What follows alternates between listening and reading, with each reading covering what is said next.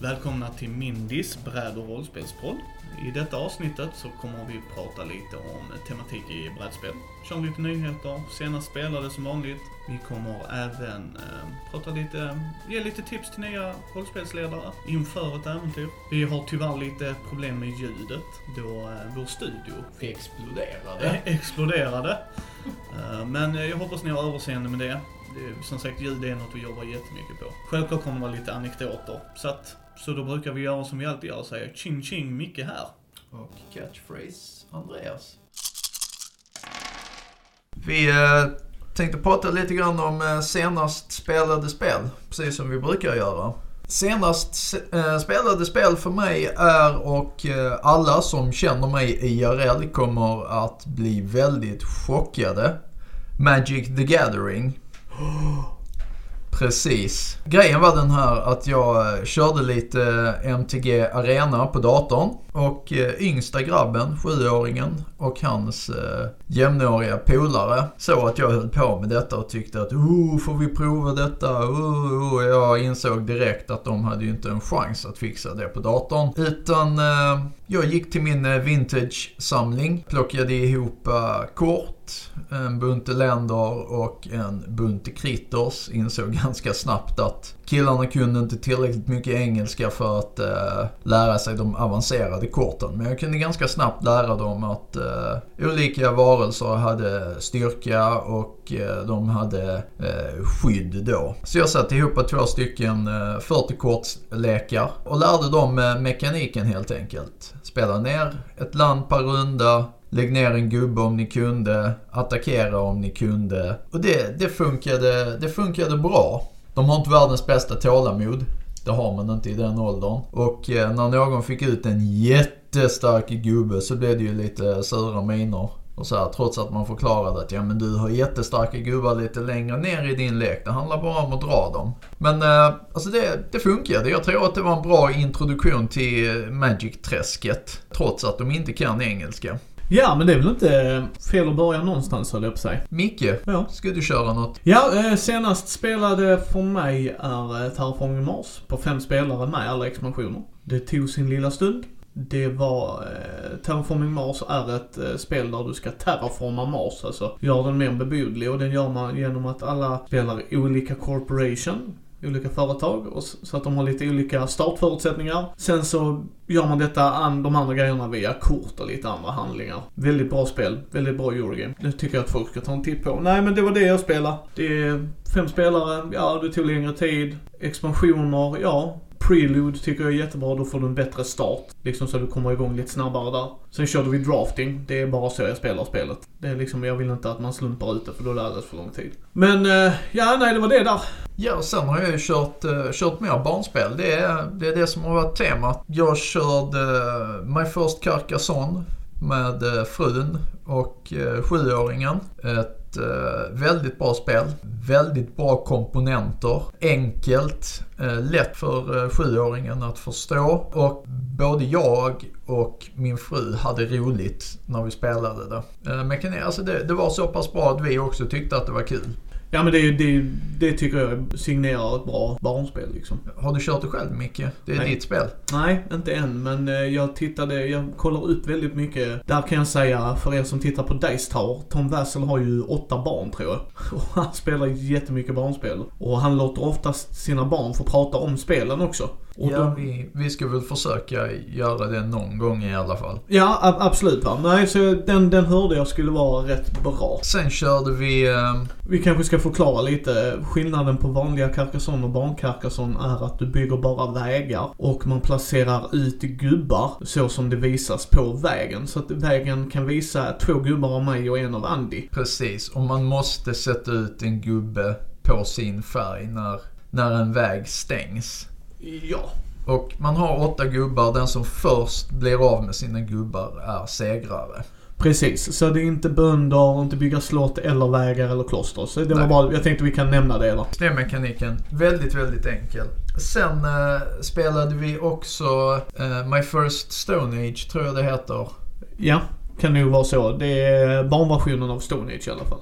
Och det tyckte jag var fantastiskt bra. Jag trodde först att det skulle vara väldigt slumpartat. Ja, där ska vi ju säga då att jag spelade inte det, jag satt bredvid för att det är upp till fyra spelare och det viktigaste var min systerson Kasper, Mm. din eh, mellersta grabb eh, Matrim och så då minstingen Eldrik var ju med och spelade och sen Ja. du då. Det var meningen barnen skulle spela. Precis. Eh, men där var det ju lite, där ska du bygga tre hyddor. Ja, Och, först till tre hyddor vinner. Ja, och, och hyddorna ligger öppna. Där är tre olika och då ska man få ihop olika resurser. Och hur man gör detta är att man drar skogsbrickor som ligger runt brädet och de flyttas inte rundor om Nej, jag förstod det Utan rätt. det är en memory, eh, Precis. memory-mekanik. Kom Precis. ihåg var brickorna ligger. Eh, och, eh, ja det var bra. Det var, Det, jag tyckte det var fantastiskt bra. Eh, Även det fick tummen upp av frun. Och hon, hon kan vara ganska kräsen. Ja, precis. Nej men den, den gillar jag. Sen körde vi Magic Tower. Vad heter det där? med- Magic Magic- Maze, Ja, kanske det heter. ja, Magiska labyrinten på svenska i alla fall. Ja, precis. Eh, där man har, man börjar varsitt hörn och har en bricka med en magnet under sig och sen under, sin, under spelplanen så trycker man upp en kula där. Det låter Mm. lite konstigt men man sätter en kula där under för sen så ska man eh, röra sig till olika duttar som kommer gå upp som man drar en påse. Fem, först till fem tror jag vann. Ja, eh, det är lite grann som det gamla Amazing Labyrinth, att man ska samla skatter. Precis. Eh, problemet här är att man ser inte labyrinten. Nej, för att under själva den spelplanen så har man gjort en labyrint. Så lägger man spelplanen ovanpå. Så att när gubben går över en grej så märker man om kulan rinner ner till startpositionen så att säga. Rullar Ja. ner där. Om, om man tappar eh, sin kula så Ja. får man börja om. Precis. Och det gör det ju väldigt intressant för där är där är minnesbiten också. Vilket är väldigt bra för barn. Oh ja. får träna minnes... eh, Och, och jag hade skoj. Matrim och Kaspar är i samma ålder. De är 13-åringar. De hade skoj. ja, Det tycker jag också är ett bra liksom pris. Och sen Elrik sitter där och har jätteroligt. ja. Och då, då tycker jag det är liksom ett bra familjebarnspel. Att ja om, om alla fyra generationerna kunde, kunde, kunde njuta av det. Precis. Eh, jag har spelat det tidigare. Eh, Ja, ja, ni har ju, hade ju en version. ja, Liksom. Så att jag tog bara med min för jag var osäker om ni hade en. Men eh, den var jättebra. mm. Sen körde vi ett spagettispel. Åh, nu har jag glömt vad det jag tror heter. det hette spaghetti Ja, någonting. ja, spaghetti någonting där. Det köpte jag på Amazon. Så att det kunde jag inte få tag på i Sverige. Men det var ju plockepinn men lite mer avancerat. För att det är spaghetti. Sk- Bättre. ja, mycket bättre. För det är skosnöre i olika färger. Och de är värda olika poäng. De är olika färger, olika långa. Olika långa också, ja. Och sen är det tre pingisbollar, eller upp till fem om man vill göra extra svårt. Som köttbullar var. och så fick inte pingisbollen röra bordet, för då tog turen slut. Skosnöret fick inte röra bordet, då tog turen slut. Så det var lite såhär plockepinn, man rörde runt dem lite och sådär. Um, Så skulle man helt enkelt dra ut spagettis eh, för att plocka poäng. Precis, så att det var, Kasper gillade inte det. Min systerson har ADHD och han tyckte det var väldigt frustrerande. Och bara lägger ut det där liksom att han kände att det var för jobbigt för honom. Och, och det kan jag förstå. Och det tyckte jag var jättebra att han sa till mig för att det kan jag lämna vidare. Så har ni, har ni väldigt frustrerande barn så kanske det inte är det bästa spelet. Men, men jag som vuxen tyckte det var jätteroligt för att jag har ju klumpiga fingrar. Vilket gör att barn... precis. Ja men precis. Så vi de- misslyckas. Ja, men barnen har en ärlig chans. Alltså det, Mm. blir, det blir ett jämnt spelrum liksom. Mm. Så det gillar jag. Ska vi... Ska jag avsluta? Jag har Ja, du har kanske något annat du har kört. Ja, eh, min goda vän Johannesson, Fredrik Johannesson, kom ju hem till mig. Så spelade vi Warhammer Invasion. Det gamla LCG av eh, Fantasy Flight. Det var ett otroligt Otroligt grymt spel faktiskt. Jag köpte det begagnat ju. Fick det till bra peng. Det handlar om att man eh, eh man har eh, tre olika zoner på sitt bord. Många kortspel, typ Magic och det, så är det att jag ska slå Andy typ. Jag ska spela spelet så får ner han i liv eller så ska jag hålla punkter så. Här hade man tre olika punkter. En Quest, en Battlefield och en Kingdom. Och man kunde anfalla från Battlefield till olika ställen. Och det var ett väldigt, väldigt bra spel. Jag tycker det är synd att de förlorade den licensen. För att det var ett jätteintressant LCG. Så jag körde ju orker, sen provade lite startlekar. Vi kommer återkomma till det här för att eh, Johannes Johannesson visade intresse av att göra lite bubblaravsnitt om just sådana här saker. För han och jag spelar, jag har känt han i 14 år, kom jag på då. Så vi pratar gamla minnen och det är en jättebra vän till mig. Eh, och vi har alltid spelat tvåspelarspel tillsammans. Och liksom, för oss är det casual game. Att vi provar nya grejer och så sitter vi och pratar samtidigt och umgås liksom. Så att Warhammer Invasion blev jag positivt överraskad på. När vi nu pratar senast spelade så kan vi väl också säga uh, nästa spelande. Det är sista torsdagen i månaden när vi spelar in detta och uh, det betyder att det är uh, barnspel på biblioteket här i Landskrona. Ja. Så jag och Micke kommer att få testa alla de här spelen igen med nya ungar. Ja, precis. Och det är en bra övning inför Gothcon. Då ska vi köra lite nyheter Andy. Det låter bra. Vad händer? Först och främst så när ni hör det här avsnittet, så i samma veva förhoppningsvis, så kommer vi eh, lägga upp en tävling. Ja. Det kommer vara sagospelet Äventyrs grundbox. Som vi... Uh... Har fått sponsring av Elossos. Det är schysst. Ja, förlaget där. Så tack Björn. Uh, så att, uh, men uh, vi går inte igenom det här utan den kommer vara en separat. Kommer en separat bubbla om tävlingen. Ja, så lyssna efter den. Ja, kanske inte nödvändigtvis en bubblare, men vi kommer lägga upp en tråd. Mer, mer info om den sen. Ja. Där kommer ett nytt officiellt äventyr till DND 5 editionen. Ja, precis. Uh, Ghost of Saltmarsh. Precis. Det kommer vara om staden Saltmarsh. Mm. Sen kommer det vara nya monster och lite hur skepp och segling och sånt fungerar. Ja, kan ju vara väldigt intressant för alla som har läst eh, Dristböckerna och eh, Kapten eh, Dundermont. Precis. Micke ser ut som ett frågetecken.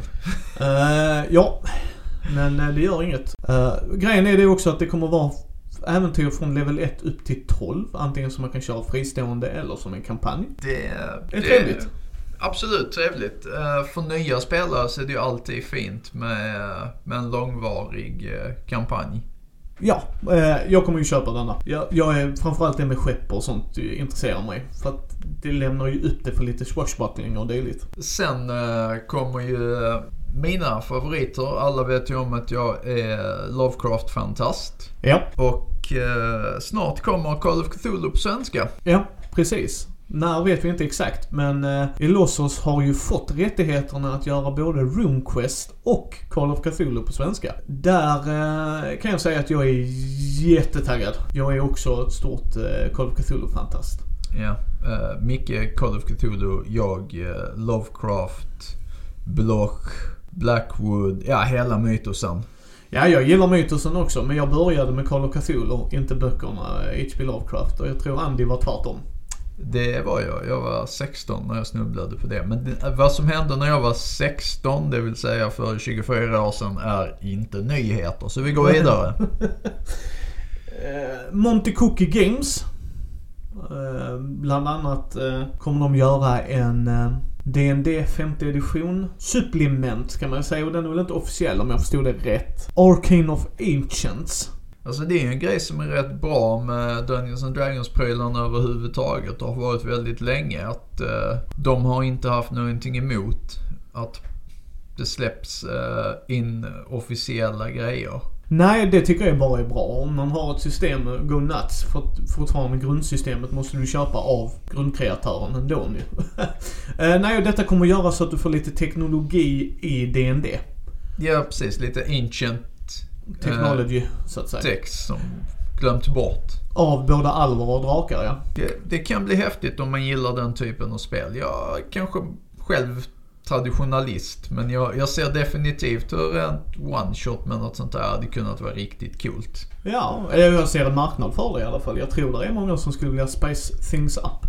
Ja, absolut. Eh, Mont Cookie Games kanske folk känner lite halvt igen. De har gjort Nominera rollspelet bland annat och sen har de också gjort om jag kommer ihåg rätt, supplement för eh, DND 3.5. Åtminstone han som är VD för Montcooks Games. Nej, den ser jag fram emot. Kan vara spännande i alla fall. Critical Role, för de som tittar på det och kanske kom in i roll, som kanske kom in i rollspelshobbyn tack vare att de sitter och liveplayar det. Kanske ska veta att, eller kanske vet, men de har i alla fall satt, eh, sagt upp affärsskapen med... Med Geek and Sundry. med Geek and Sundry ja. De kommer att köra sitt egna race så att säga, en egen kanal.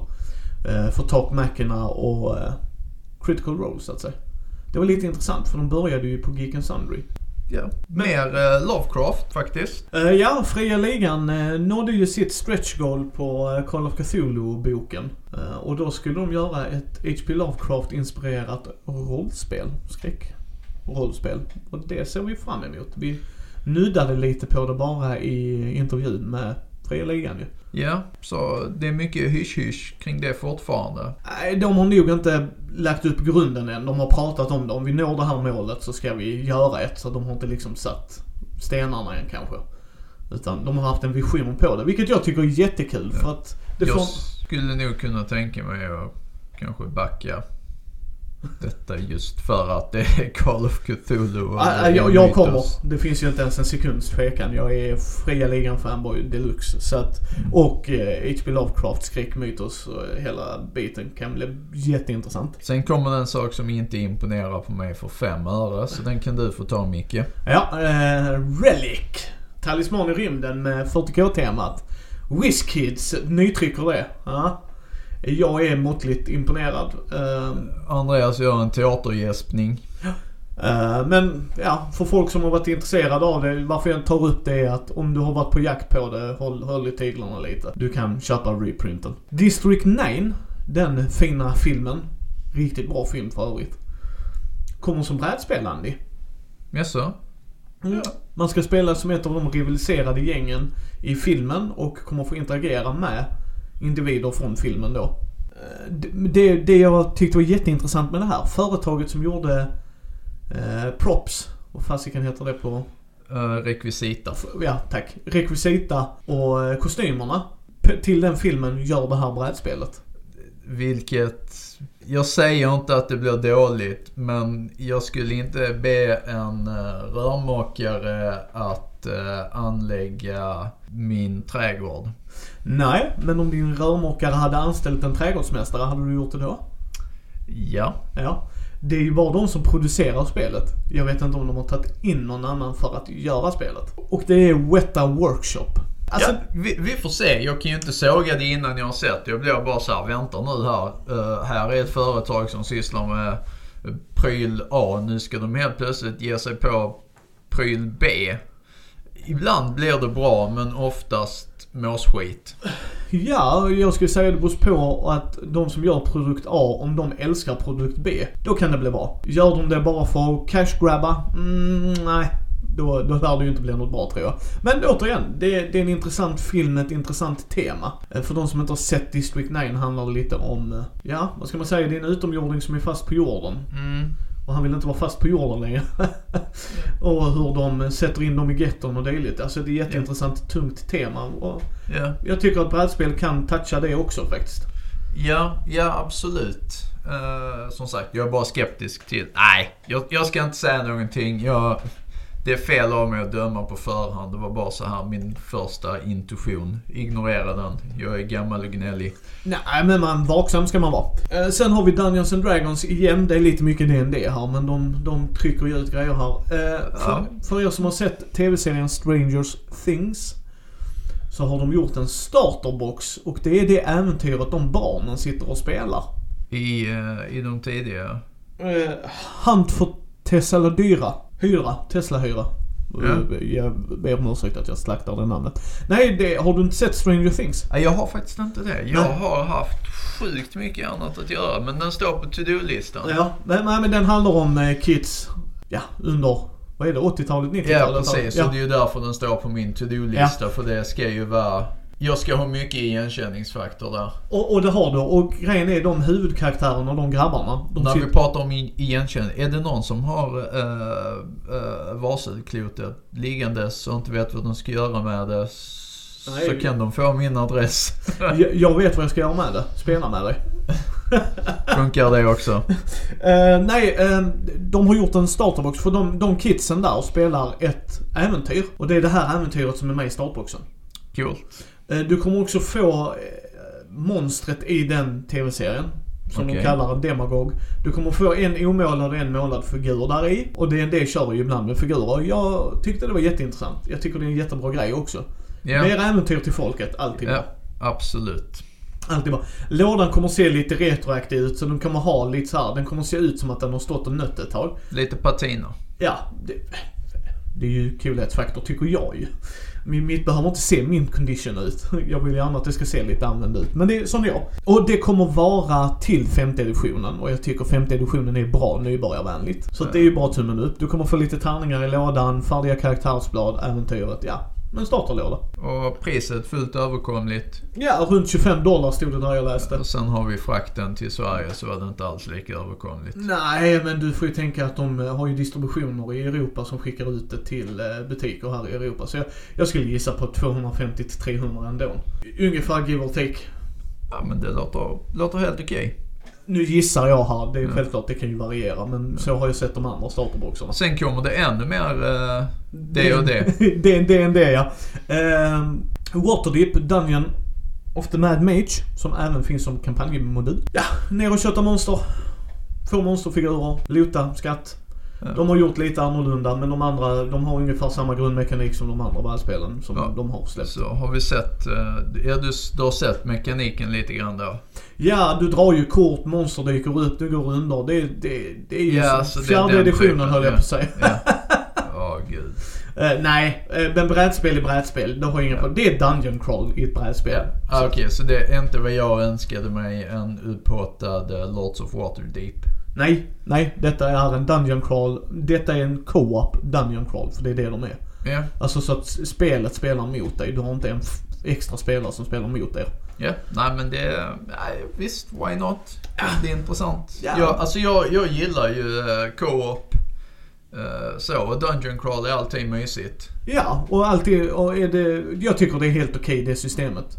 För att du sitter liksom, spelet spelar mot dig och då tycker jag det är helt okej. Så att det, det är ett mysigt spel. Mm. Och figurerna är ju standardfigurer och du kan ju använda dem i ditt dd spelande så att Det är mer plast. Ja, jo absolut. Men för de som använder det, att jag tycker att det är jättebra att de gör det. Ja. Liksom det, du, du får två smällar. Två Ja. flugor på en smäll. De kan spara pengar och miljö genom att göra tokens istället. Men hej, Ja men det är ju inte det fuck the då. planet. Men eh, det var lite vad vi hade den här gången. Det var nyheterna ja. Ja. Sådär ja. Ska vi prata lite tematik i eh, brädspelande? Ja, du och jag är ju inte helt överens där. Nej. Vad menar jag med tematik då? Jo, det tematiska runt spelet så att säga. Ja, du påstår att ett abstrakt spel inte kan vara tematiskt. För mig blir det inte det. Jag, jag sugs inte in i schack som ett krigsspel. Att det är två arméer som möts. Jag flyttar pjäser. Då tycker inte jag att det är tematiskt.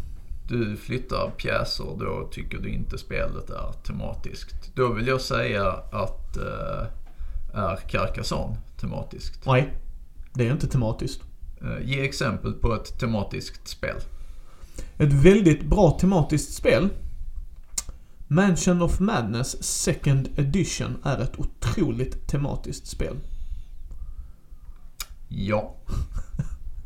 För mig är det, jag säger inte att där är Carcassonne har ju mer tematik tycker jag än schack. Eh, jag vill säga att uh, Mansions of Madness är kanske lite övertydliga i sin tematik. Twilight Imperium, Fourth Edition, har mer tematik än schack. Tänker inte uttala mig om det.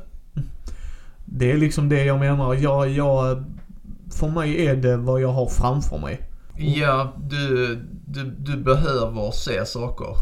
Ja, för att det ska bli tematiskt. Ja, inget eh, illa här eh, nu Micke, men det har ju med visualiseringsförmåga att göra. Det är det. Jag väljer bara att lägga den fokusen på rollspel. Där vill jag använda min visualisering i ett brä- Och det, det ska också sägas, det beror på vad brädspelet vill att jag ska göra också. Mekaniken kan ju göra att den lille gubben blir mer tematisk. Så är det också. Det ena behöver inte utesluta det andra. Jag tänker ju lite grann här med tanke på din uh, uttalade förkärlek för plast, till exempel. Eh, du vill gärna ha plast i spelen. Eh, är det för att öka tematiken? Jag vill ha plast i spel när det fyller en funktion. Som i Mansion of Madness så fyller funktionen av gubbarna. När jag flyttar min detektiv eller städerska eller vad det nu må vara så är det mer tematiskt för mig än att jag flyttar en kartongbit.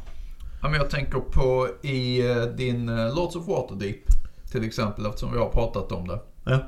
Du eh, bytte ut kuberna mot små gubbar, eller hur? Ja. För att det blir mer tematiskt. Där blev det lite mer tematik. Och sen gjorde jag det för att jag tyckte det såg snyggare ut. Så mycket, mycket där var snygghetsfaktorn också. Det var inte liksom, rent, rent krasst kan jag sitta med kuberna också. Så att, men metallmytten bytte jag ut för att få känslan, den taktila känslan. Ja, men det, det håller jag med om. Alltså det, det rent eh, taktila och sånt där är ju inte, är ju inte tematik.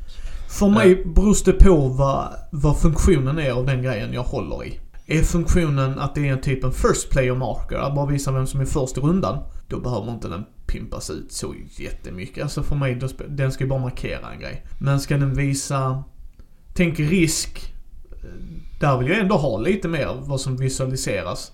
För om vi nu ska köra världskrig så att säga. Där hade jag inte tyckt det var lika intressant med bara duttar. Nu tycker inte jag Risk är ett jättebra spel heller men alltså vad jag menar är att Tematik för mig är ju helhetsbilden. Meka- meka- mekaniken ska också vara tematiskt, ett tem- tematiskt spel. Ska jag nu skrämma dig Micke? De tidiga svenska risken var duttspel. Mm. Men Micke var inte född då. Det var jag. Ja. Jag lider redan med dig. Ja. Det, det behöver du inte göra för vi spelade om pengar i uh, uppehållsrummet på skolan och eh, jag brukade vinna. I risk. Pengar. Nej, eh, nej men alltså för mig är det en helhetsbild.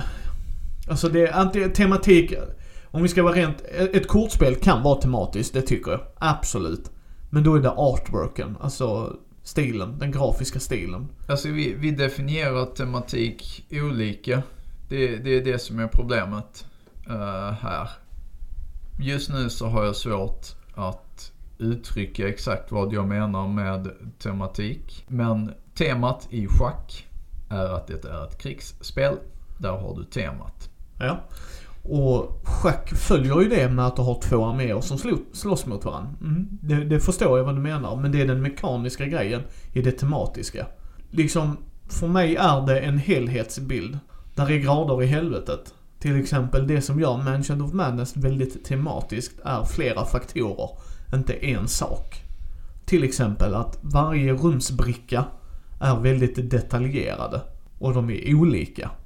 Det är rätt många olika brickor liksom. Ja, Jag håller inte med dig. Temat i eh, Mansions of Madness är betydligt enklare än vad du vill göra det. Temat i spelet är H.P. Lovecraft. Det är inte det jag pratar om tematik, Andy. Jag pratar om om de uppnår det. Om jag säger till dig, här har du ett krigsspel. Temat är krigsspel. Ja. Om du får tre olika krigsspel. Du har Memoir 44. Ja, det är ett krigsspel, det är temat. Det är temat, ja. Du har schack. Tematiskt sett är det ett krigsspel. Ja. Mm. Vilka två av dem gör det bättre? Tematiskt sett? Tematiskt sett, Yes. krigstema. Krigstemat, ja. Vem... Det, det ena gör inte det bättre än det andra. Det är två olika metoder att uppnå samma mål. Fast det ena gör det bättre ju. För om du ska... Nej, jo, det, vill jag ändå Det påstå. är subjektivt. Vad schack har i sin fördel, det är rätt basreglerna där. Alltså det är lite lättare att lära ut schack. Du går så här med den och den. Sen kommer det komplexa i hur du väljer att göra och när du väljer att göra det. Medan i Memoir 44, så rent visuellt sett är det ju mer inbjudande för temat det vill symbolisera. Schack gör inte det på samma sätt vill jag fortfarande påstå. Jag säger inte att schack inte behöver vara ett tematiskt spel beroende på hur man väljer att se det. Den fyller sin funktion, det är inte det jag pratar om, tematik överlag. Utan för mig ett tematiskt spel, den som säger temat, det här temat vill jag uppnå, och sen uppnår det. För om jag byteshandlar i Medelhavet, så är det ett byteshandlar-medelhavsspel. Och de... Ja, då är, det, då, då är tematiken handel. Ja, men det kan fortfarande vara väldigt abstrakt. Att mer eller mindre, och, och de spelen vad jag menar Jag vill säga att uh, Ultramar, ett eh, handelsspel i Medelhavet och uh, Settlers of Catan, det är också ett handelsspel. Tematiken i de två är handel.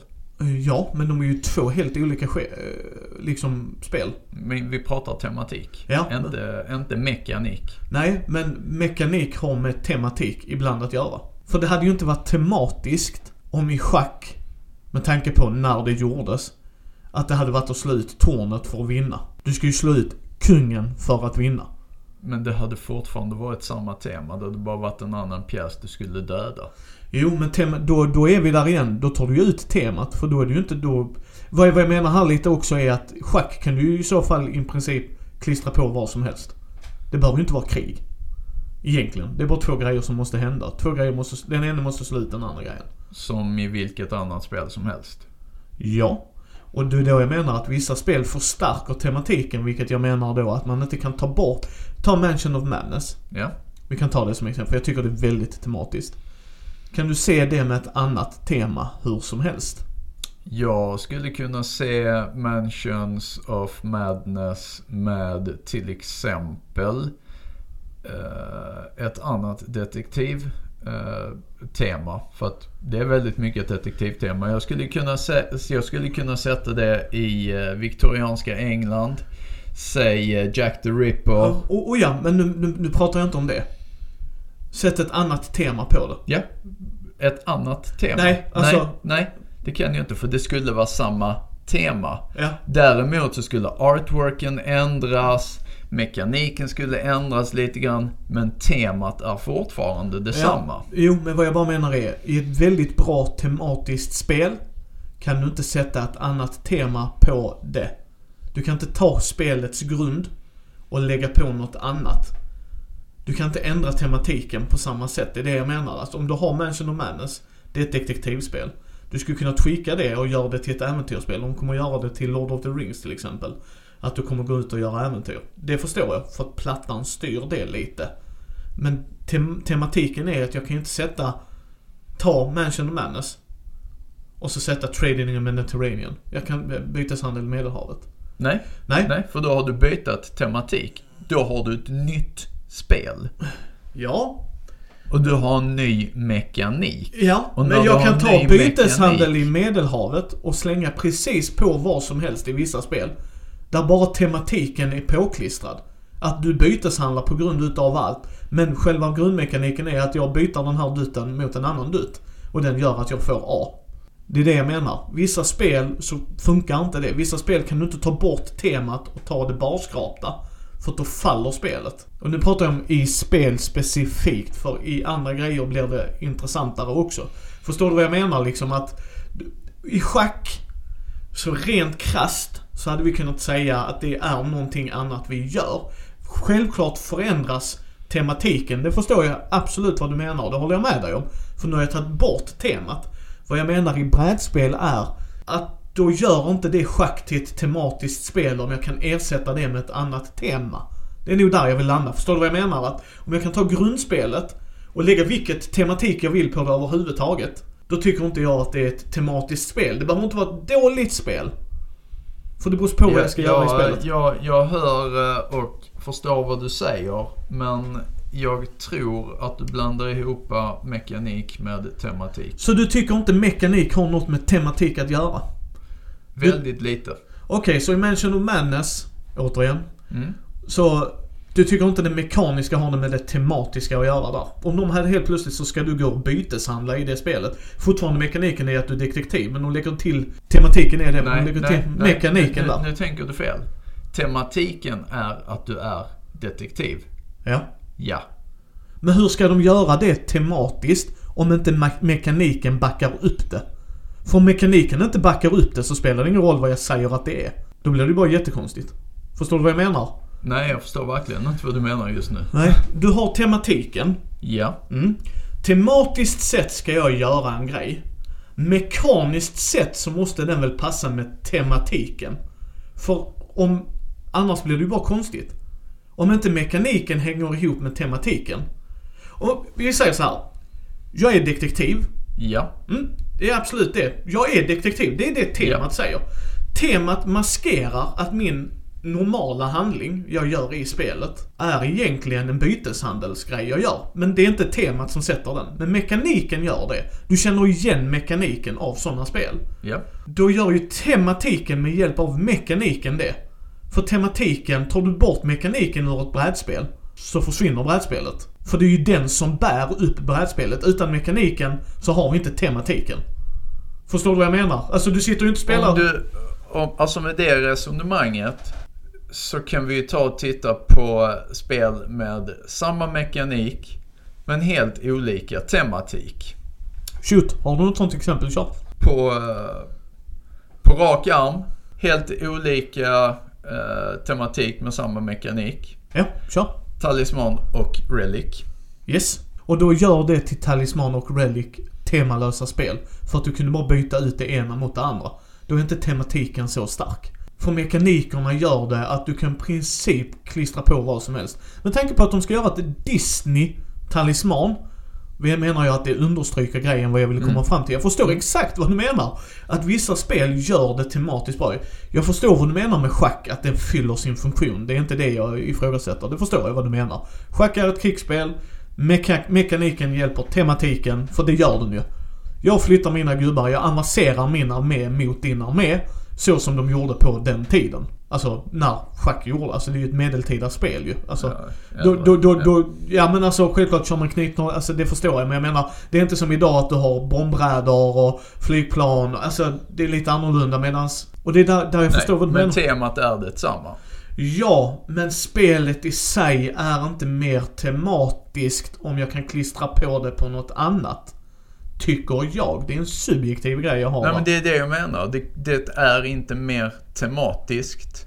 För tematiken är inte överordnad mekaniken i de här spelen. Ja, för, för mig är det ju att om ett, ett bra tematiskt spel så är mekanikerna tematiskt involverat. Så att det gör att om jag skulle ersätta tematiken så blir det väldigt svårt.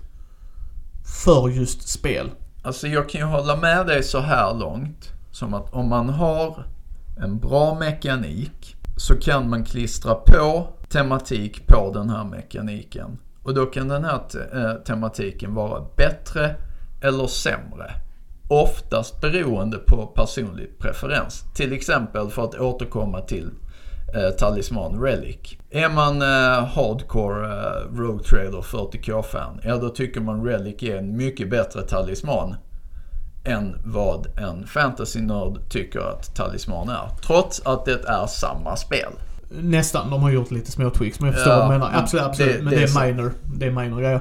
Nej, men det är det jag menar. Men där är ju skillnaden att det är där jag pratar om tematik. För mig, ett tematiskt spel ska göra mig mer involverad i spelet. Ja, alltså det, jag, jag håller med. Men blanda inte ihop tematiken och mekaniken.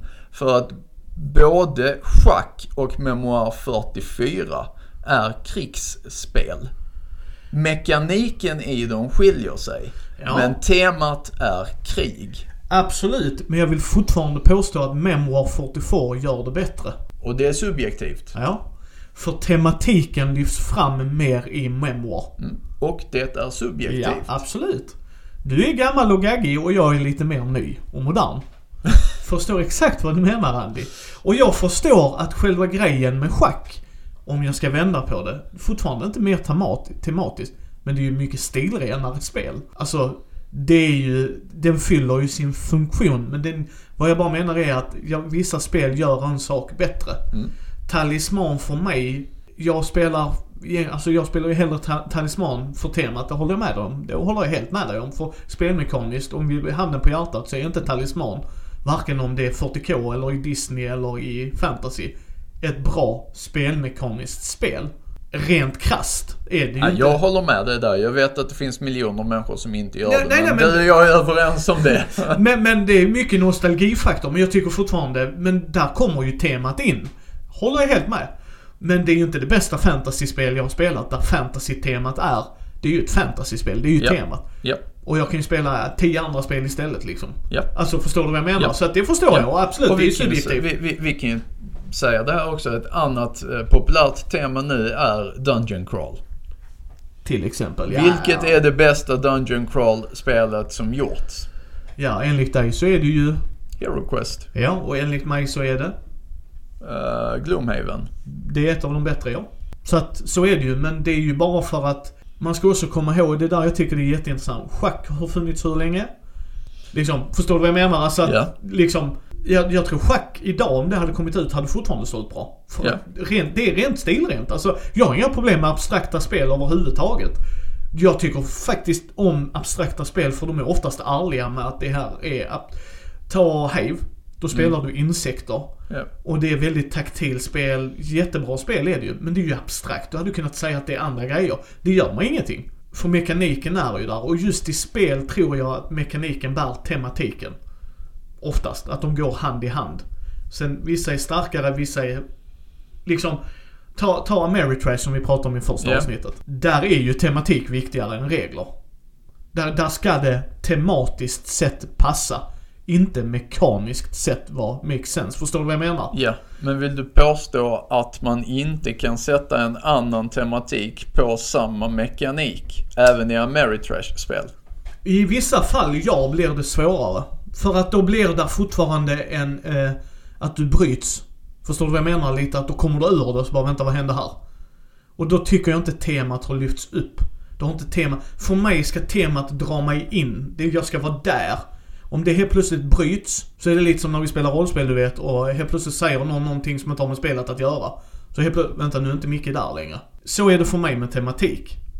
Att ja, i Twilight Imperium skulle du kunna göra andra grejer. Absolut. Det är ju rymdtemat som är stort där. Men rymdtemat gör ju också att du har marktrupper, lufttrupper, alltså så här i rymden, alltså rymdskepp och lite sådana grejer. Ja, du hade ju kunnat säga att du ska erövra öar och det är båtar. Mm. Rent, rent absolut det skulle kunna göra. Men tematiken där gör ju att det, jag är fortfarande med och jag säger inte att det hade blivit ett dåligt spel. Jag hade gärna provat det spelet. Men då gäller det ju att mekaniken från det första hänger med i det andra. Du kan liksom inte helt plötsligt, du vet såhär, vi åker runt med båtarna och ska gå i land. Och helt plötsligt kommer där en annan grej. Mamma, vänta, stopp här. Vad händer? Och det är det jag menar va? Men här har vi två olika typer av spelare tror jag. Det, det tror jag också. Där, Eh, får jag lov att dra en anekdot på detta? Kör. Uh, äldsta grabben, han är 19 nu. Sebbe ja. Eh, jag hade med honom på en eh, Warhammer-turnering när han var sju. Warhammer Fantasy Battle. Eh, det var en massa gamla veteraner. eh, och han. Han lånade min Bretonnia-armé. Eh, min Bretonnia-armé var byggd efter Agincourt så det var pissmånga uh, bågskyttar. Eh, och varje flank hölls utav en liten uh, knight-enhet. Sebastian spelade tematiskt. Ja. Hans motståndare spelade mekaniskt. Jo. Det betyder att Sebastian gjorde drag som var totalt vansinniga. För han är sju år gammal. Han ser inte det taktiska i att jag kan inte rida rakt framför eh, dvärgarnas hela skyttelinje med deras eh, blunderbusses och eh, organ guns och allt eh, de har. Eh, för att ta sig från, från höger flank fram, ge, genom hela battlefieldet mellan båda linjerna. För att understöda riddarna han hade på vänsterflanken som hade fastnat i en enhet där. En eh, spelare som tänker på mekanik hade insett direkt att man dör. Det går inte. Ja men där, där... Sebastian är sju år, lyssna här. Sebastian är sju år och tänker tematik. Ja. Och bara, ja men det är självklart att mina kompisar, att, att, att de är kompisar, att de kommer att försöka hjälpa dem. Gissa hur det slutar. Han vinner. Stort! Han steamrollar, han kommer upp dit, han breakar den där enheten och sen steamrollade han hela dvärgarmén Ja. med de här två knight-enheterna. Ja. Eh, nej men jag kan ta, ta en annan grej där också. Om vi tar han Johannesson. Ja. Eh, vi spelar ju tematiska grejer när vi spelar kortspel. Mm. Jag kan ge dig ett exempel. Versus System är ett gammalt kortspel som yeah. Decker gav ut. Ja. eh, som var att man kunde spela superhjältar. Mm. Tematiken var där att du byggde ditt egna super, superskurk eller superhjältegäng. Eh, och De hade DC och Marvel som de gav ut. Folk i turneringar blandade ju det hej vilt för kort är ju kort. Ja. Men inte jag Johannesson. För när vi spelade så spelade vi Tematiskt. tematiskt. Ja. Men rent... Men det var er preferens. Och, och ja, och ja! Och det är det jag menar. Att det är därför vi pratar om de här grejerna, jag och Andy. Det kanske låter som att vi, vi inte gillar varandra. Men det är det här vi tycker är jätteroligt. För att jag har en sätt att se det, Andy har en sätt att se det. Och sparar liksom, vad är det vi tycker? För jag tycker att det kan vara intressant. För mig, rent krasst, så är mekanik viktigare. Tematik kommer på andra plats. Jag vill att det ska vara ett mekaniskt bra spel. Däremot, med det sagt, älskar jag när de går i lås. För då är det ett bra spel tycker jag. Ännu Alltså bättre spel. självklart är det bäst när man har en mekanik man verkligen tycker om och den paras med en tematik man verkligen tycker om. Till exempel i mitt fall de, fest, de flesta uh, Lovecraft-spelen från Fantasy Flight. Mm, jag tycker de gör det Jag bra. älskar mekaniken. Den är väldigt, väldigt bra. Eh, många håller inte med mig. Det är okej. Jag kan inte tvinga er att ha rätt. Nej men jag skulle säga så här, helt ärligt. Jag får känslan av de som inte gillar meka- mekaniken och jag, jag kan det är inte den bästa mekaniken, det tycker inte jag heller. Däremot är det den bästa mekaniken på att fånga vad Call of Cthulhu gör, rollspelet. Att du inte har du kan inte metodiskt planera ett Call of Cthulhu-äventyr. Nu ska vi gå in och prata med bibliotekarien. Oops, shit, det var ett monster. Ah, crap. Så, Det, det är lite så ett rollspel fungerar. Och det gör de jättebra för de fångar den. Okej, nu ska jag gå in och öppna den här dörren. Är ni alla beredda på att jag rycker i denna dörren och nu går in i det här mörka rummet? Det låter jättebra. Jag ska bara kolla vad som händer här borta först. Precis. Men vadå, det här är bara en gammal byggnad. Den har väl inget, ah crap, där är vi. Och det gör ju den mekaniken med den tematiken. Men Ja. vi kommer ju då från ett annat håll och jag kan förstå det att vet man inte om det när man har spelat Call of Cthulhu så blir det jättekonstigt. Och den mekaniken skulle fungera precis lika bra i chock. Jag har inte Den spelat Rock. settingen. Det skulle funka precis lika bra i eh, tematiken från Kult. Har inte spelat det. Så, nej, så att jag, Nej. jag, jag, absolut, det kan jag tänka mig. Men ja, det här är vad vi tänker om tematik. Jag tycker att när det passar så blir det jättebra. När, och jag, vissa gånger kan jag störa mig på tematiken för att de bara har klistrat på det. För då menar jag, men då kan man Och göra då tänker jag eh, IP. IP. Ibland, ibland. Fruktansvärt. majoriteten IP skulle jag vilja säga. Intellectual property för kära kära lyssnare som kanske inte visste. Alltså när man tar det här spelet kan vi göra vad vi vill med för tematiskt. Inte något fel i det överhuvudtaget. Så därför väljer vi World of Warcraft. Så bara, why? För det säljer mer. Mm. Men ni kunde ju valt något, va? Nu gör vi ett Disney-talisman. Ja, för att För det att vi säljer. vill locka Disney-fansen.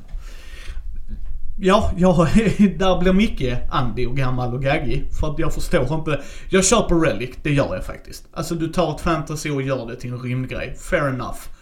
Okej. Men de har ju en stor following på 40k-världen och de gjorde väl lite andra grejer. Okej, jag tyckte inte det var nödvändigt, men jag kan förstå det. Förstår du vad jag menar? Liksom att... Nu, när du tar en sån grej och fortsätter klistra på, det är då det börjar bli urvattnat och löjligt menar jag. Ja, alltså... Ja, jag tyckte det var redan lite halvurvattnat jag, med... förstår, jag förstår vad du menar, men här kommer en inkluderingsfaktor också. Eh, Disney har en viss crowd. Hade de gjort ett My Little Pony Care Bears eh, talisman så hade det lockat in en massa nya människor i Jo. hobbyn. Absolut, jag säger inte att det är fel. Jag säger bara att de kommer inte få mig som köpare. Kan de, kan de hitta spelare som tycker, för det är det jag menar. Om vi tar nu Talisman, vi tar det exemplet. Där var folk som bara, ah men det var helt okej ändå. Det var ett trevligt äventyrsspel. Men som du sa, älskar Rogue Trader 40K och allt det där. Nu får du det. Okej, soft. Så det håller jag med dig om. Jag är ju... Men, nu kommer pappa Micke och pappa Andy in här.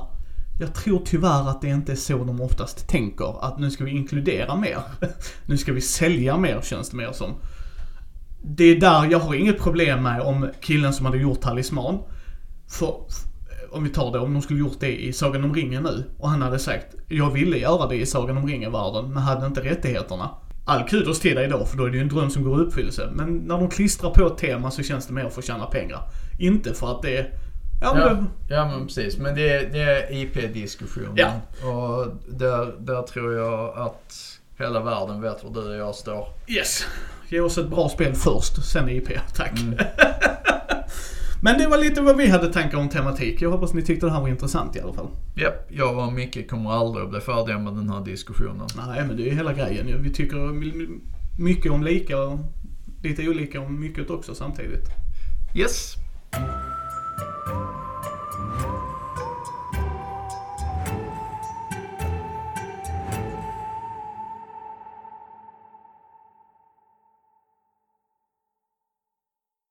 Ja, eh, vi ber om ursäkt för ljudet här.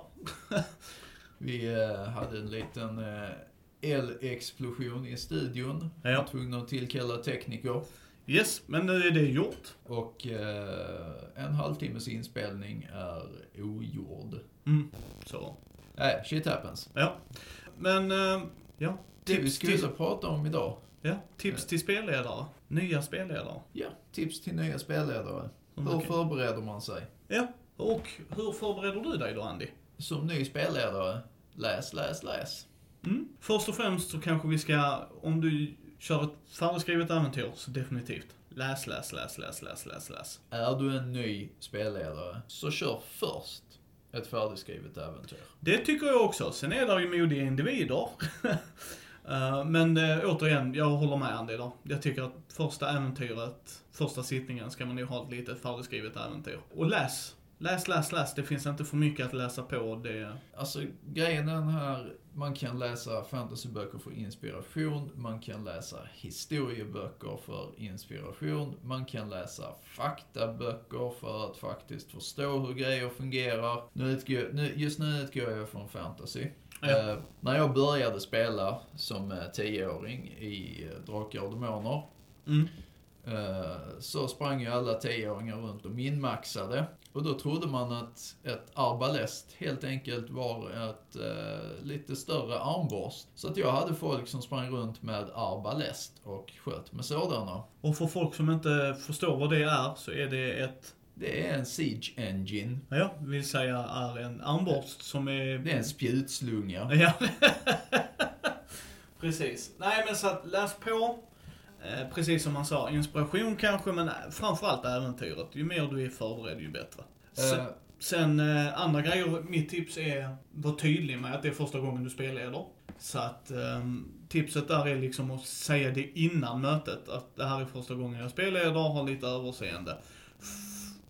För oddsen är att man kommer missa något, så är det bara. Vi, vi är människor va? vet vad du vill eh, spela. Och då tänker jag inte på vilket tema, utan jag tänker på, eh, på hur. Vill du spela ett action-äventyr?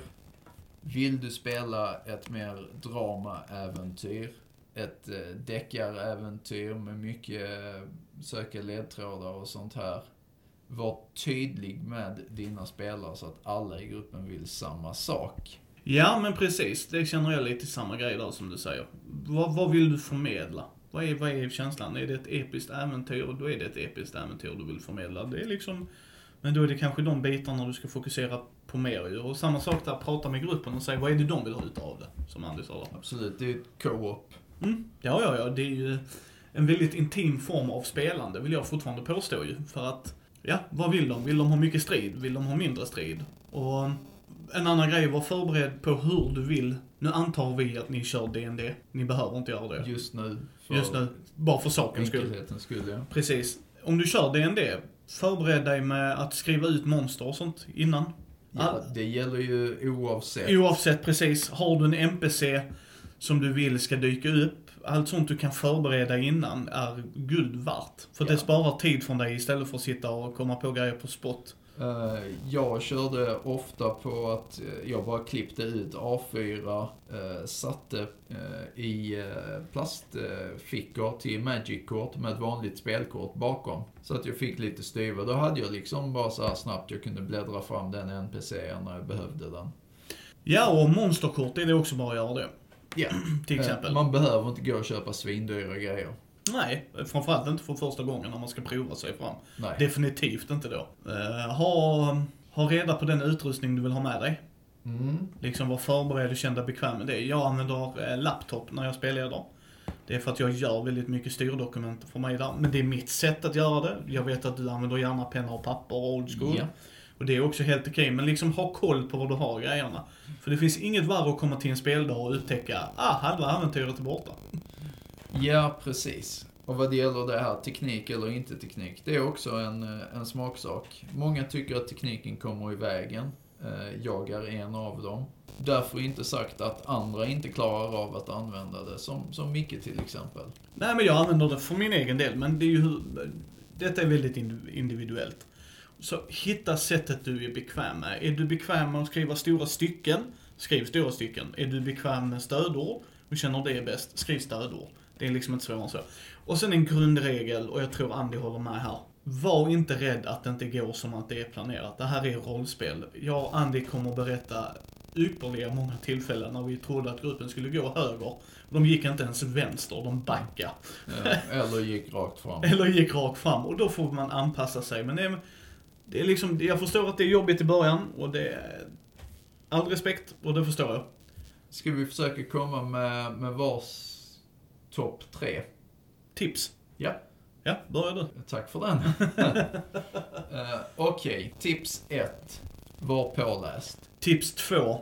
Var, var förberedd med den utrustningen du ska ha med dig. Liksom, kolla igenom, vad vill jag ha med mig? Tips tre. Ha pratat och kommunicerat med hela gruppen. Ja, tips fyra här då. Var, vilken känsla vill du förmedla? Vilken, alltså vad är det du vill, vill komma åt med äventyret eller uppdraget eller vad du vill kalla det? Kom underfund med det, med gruppen, självklart. Och tips fem. Var inte rädd för att göra fel. Du kommer att göra skitmycket fel i ditt huvud. Men spelarna vet nästan aldrig om det.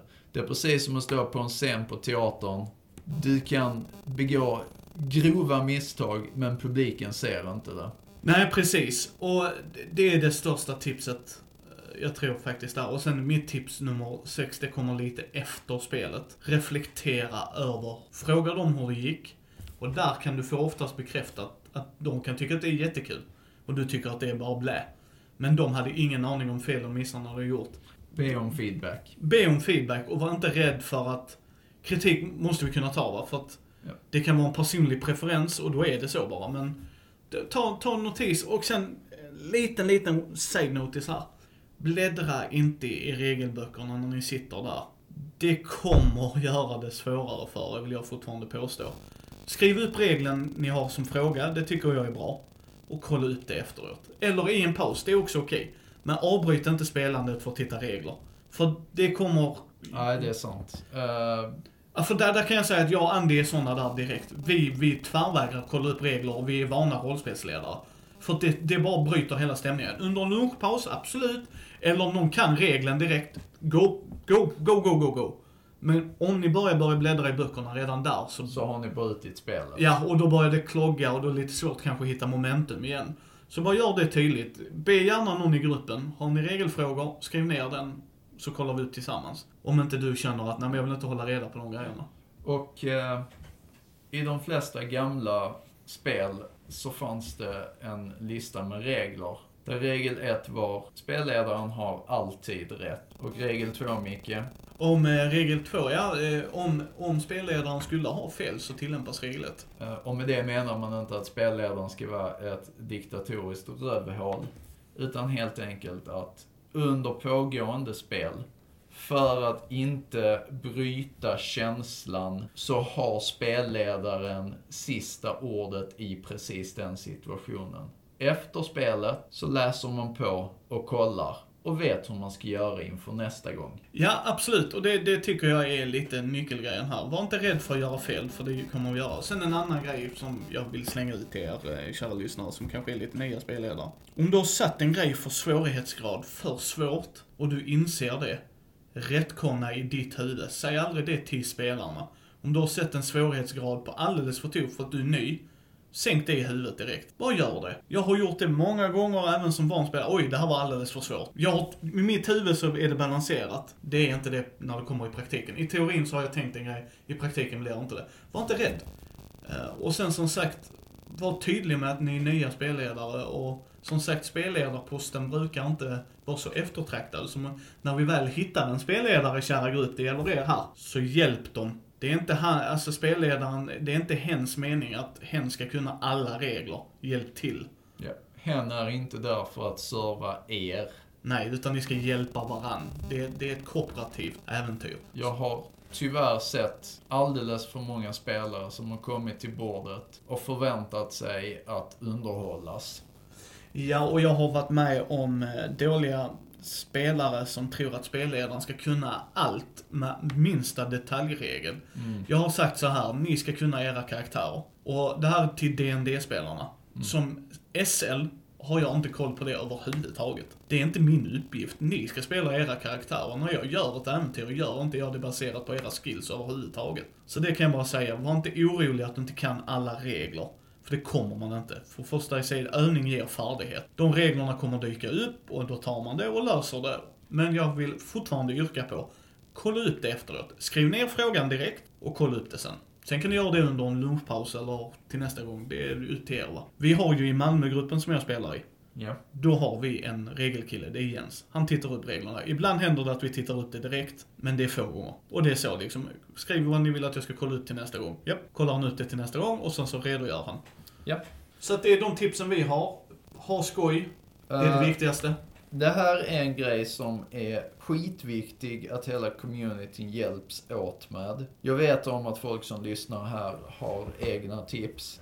Ni får jättegärna, och det här säger jag ju inte bara för att vi ska få hits och likes på vår Facebookgrupp. Eh, utan hjälp varandra. Gå in, skriv. Vad gör er till en bra spel? Vad tycker ni gör en bra spelledare?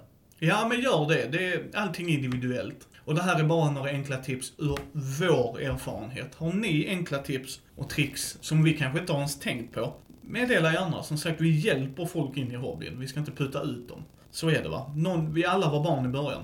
Och jag kan säga att där jag är idag är tack vare en bra grupp som hjälpte mig. Ja, det är samma här. Ja, det är liksom där jag har fått feedback. Vissa gånger har det känts jobbigt. För att oj, det var inte ens avsikt kanske. Men då återigen, utan feedbacken. Vi har ett sätt att se det och de har ett. Så kom ihåg, det viktigaste, ha skoj. Var tydlig om du är en ny spelledare, att du är en ny spelledare. Eh, umgås du med individer som inte respekterar det, då är det fel på dem och inte dig, vill jag påstå. Eh, så simma lugnt, ha det skoj. Kom ihåg att vi växer tillsammans. Precis. Eh, då ska vi köra lite anekdoter, Andy. Absolut. Jag börjar gärna. Ja, kör du. Ja. Jag har en shout-out till en eh, gammal klasskompis, Jonathan eh, Weberg. Eh, jag lovade faktiskt att jag skulle nämna honom i podden, så här kommer han. Jonathan spelade i Kronopia, Chronopia, för de som minns den. Hatade och älskade versionen av Drakar och Demoner. I Chronopia så spelade Jonathan en två och någonting meter lång minotaurkrigare med en ännu längre tvåhandsyxa. En ganska logisk och bra kombination. Eh, stor, stark, bra räckvidd. Eh, ända tills man skickas på goblinjakt i kloakerna. Eh, Jonathan eh, rusar glad i hågen eh, ner i kloakerna och inser väldigt snabbt att oj hoppsan, min yxa är ganska värdelös här för jag kan inte ens använda den som stötvapen. Eh, lyckligtvis så var Jonathan ingen korkad spelare utan han hade faktiskt satt ett par eh, erfarenhetspoäng i, eh, kommer inte ihåg om det var dolk eller kortsvärd. Hur, hur som helst ett litet stickvapen. Men de få poängen och det lilla stickvapnet eh, det var inte sådär jättemycket skydd mot en hel svärm av gobliner som stack honom multipla gånger eh, i det här sunkiga goblin kiss bajs eh, kronopia eh, tre, eh, kloakvattnet. Eh, jag hade inte riktigt hjärta att döda honom. Eh, för han hade faktiskt så, gjort sitt bästa. Så vad som händer är att han spenderar tre dagar blödandes eh, på gränsen till eh, död, eh, kravlandes ut ur eh, kloaken innan han hittas och räddas eh, av en godhjärtad paladin precis utanför. Eh, Många månader senare så har han blivit botad från sin sårfeber och allt annat. Och eh, han lärde sig en nyttig läxa. Eh, om du hör detta Jonathan så, eh, ja, tack för ett skitkul spelminne. Ja, eh, jag stod här och velade, men jag tror vi kör på den som jag pratade om precis innan här. Jag hade två grupper igång samtidigt. Jag hade en skurkgrupp och en hjältegrupp inne i eh, DC-universumet. Och eh, Mi, min tjejkompis där, Hon var med i bägge grupperna för att hon eh, körde lite såhär double trouble. En grej liksom att hon eh, blev rekryterad av eh, den onda gruppens ledare. För att eh, till slut ta över faktiskt. Och eh, hon, eh, hon hade en annan approach än vad de var vana vid. För hon sa till dem när de skulle ut på utdrag, ni får aldrig döda någon. Och det var lite så den gruppen hade löst problemen eftersom de var skurkar. Kan jag, kan jag lösa det liksom med våld så löser vi det med våld. Så då går eh, hon in och så säger hon att ja, eh, vi kan lösa det här uppdraget. Yes, men ni får inte döda någon. Då fick jag se fem vuxna män sitta och bara, eh, då kan vi göra så här. Nej, det funkar inte. Då kan vi göra så här. Nej, det fungerar inte. Vad har du för färdigheter? Ja, jag är jättebra på att skjuta grejer. Men vi ska inte skjuta grejer. Nej, jag vet. Eh, så hur gör vi här nu? Ja, jag är jättebra på närstrid. Jaha, för att ta ut någon? Ja, alltså, ta ut, ta ut dem. Jaha, nej, det var ju inte så bra ju. Men till sist, efter mycket om och men, fick de, nu vet jag hur vi ska göra. Hela den här kråksången var att den vanliga gruppledaren, Slick, som styrde gruppen, uh, han, uh, han var odödlig, men han spelade jättebra. Han utnyttjade inte det alls. Uh, all heder till dig, Slick. Utan han... uh, liksom var en duktig fighter och sådär, så de går in ju. Han, det slutar med att han blir skjuten. Uh, och dör, liksom sådär, för han fick det mitt i playaren liksom. Uh, och ja, de klarar uppdraget, ingen dör och sådär liksom och de haffar killarna liksom och de gör en liten, du vet såhär, vi ber polisen anhålla dem ju så vi slipper ta problemet. De är av gatan så att säga. Slick vaknar av att de är i sin bas och han sitter i en sån, eh, tänk dig läkarstol, alltså du vet brits. Yes. Och Martin, min bästa vän där, han hade, för han filmade ju allting, han tog via bevakningskamerorna. Så han loopade när han blev skjuten i huvudet. Så när han vaknar så ser han det, det är det första han ser. Det är när han själv blev skjuten i huvudet, om och om och om igen. För det är så man gör i... Ja, skitsamma. Så. Ja, men det, det var ju en ny tappning på kinesisk vattentortyr vill jag påstå. ja, typ. Så då... det var så jävla roligt. Så då sitter, har de så här gruppmöte efteråt för de samlar liksom, ja hur gick det och ja, reflekterar hur uppdraget gick och så. Så säger han, ja men vi lyckades ju ändå med ditt uppdrag, säger han då till mig. Ingen dog. Och så har man Martin då, app, app, app, app, app, app. Jag vill nog påminna att någon av oss dog här i alla fall, minst en gång. så vi misslyckades med uppdraget, chefen. Och så ser man hur Slick bara, yeah, a-hole, thanks. Uh, så säger då Mi, för hon vet ju hur Slicks karaktär är. Du får inte hämnas på denna individen. Och Slick bara, nej, nej, det kommer jag inte göra, det respekterar jag. Mi lämnar rummet för att göra någonting, jag kommer inte ihåg vad det var. Då tittar Slick på mig och bara, jag hittar vem hans familj är. Eh, jag torterar dem och får dem att försvinna. Jag gör allting hemskt för honom eh, och jag lämnar inte ett enda spår efter mig. Så när hon kom in så var det precis som det samtalet aldrig ägde rum. Han var noga med att den killen som sköt honom, han kom inte undan med det. Och jag tyckte det var bra spelat av gruppen. Det var en sån minne jag kommer ha med för livet. Och som vi alltid säger, och förhoppningsvis någon gång kommer någon skicka in något, gör gärna det. Ja, vi har inte fått några än. Nu börjar vi bli lite smålistna i ögonen här. Men eh, som sagt, det är våra anekdoter för denna gång. Då eh, vill vi passa på att tacka Laughing Halfling för att vi har fått spela in här. Igen. Igen, ja. Vi vill även slänga ut ett shoutout till er som faktiskt tar er tid att lyssna på vår podd. Det uppskattas alltid. Jag vill slänga ett shoutout till elektrikern som kom ner här och fixade allting efter explosionen. Ja, så det är shoutout till honom också. Tack till Björn på Elosos för eh, tävlingsmöjligheten. Det tackar vi också för. Eh, ni hittar ju oss på mindy.nu och även på Facebook där. På Mindys bräd och rollspelspodd. Har ni feedback, tveka aldrig att höra av er. Kan alltid göra någonting bättre eller upp ett intressant ämne eller dylikt. Har ni någonting ni vill att vi pratar om, snälla dela med er. Ja, så på återseende.